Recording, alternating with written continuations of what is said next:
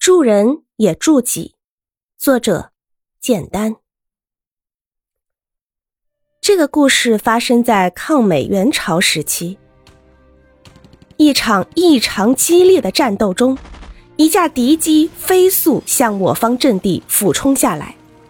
正当班长准备卧倒的时候，突然发现离他四五米远处有一个小战士还在那儿直愣愣的站着。好像在思考着什么，根本没有听到敌机的轰鸣声。班长顾不上多想，一下子扑了过去，将小战士紧紧地压在身下。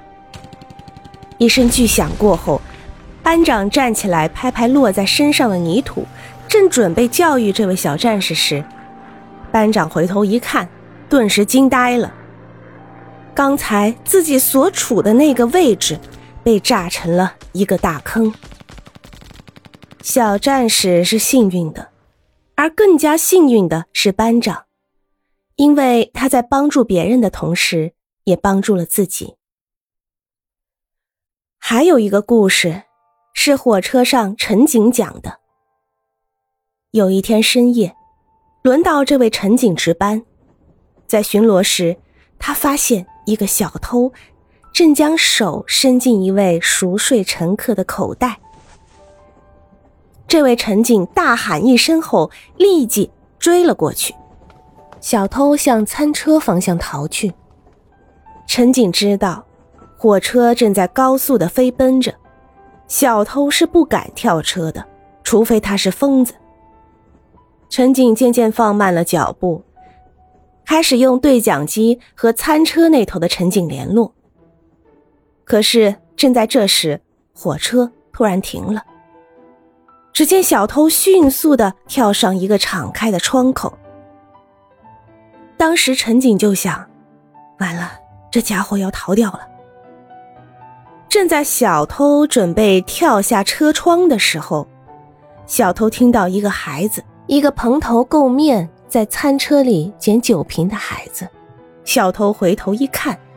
孩子头上的鲜血直流，是急刹车时孩子一头撞在了车厢上。小偷犹豫了一下，又迅速的从窗口上跳了回来，一把抱起小男孩向陈景奔来，慌慌张张的问：“医务室在哪儿？”小偷被抓到了，可陈景说：“这个小偷真是太幸运了。”乘客们不解的问：“为什么呀？”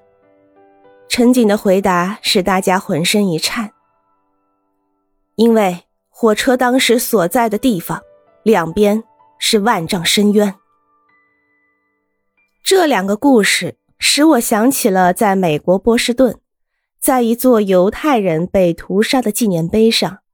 上面刻着一个名叫马丁的德国新教神父留下的一首悔恨诗。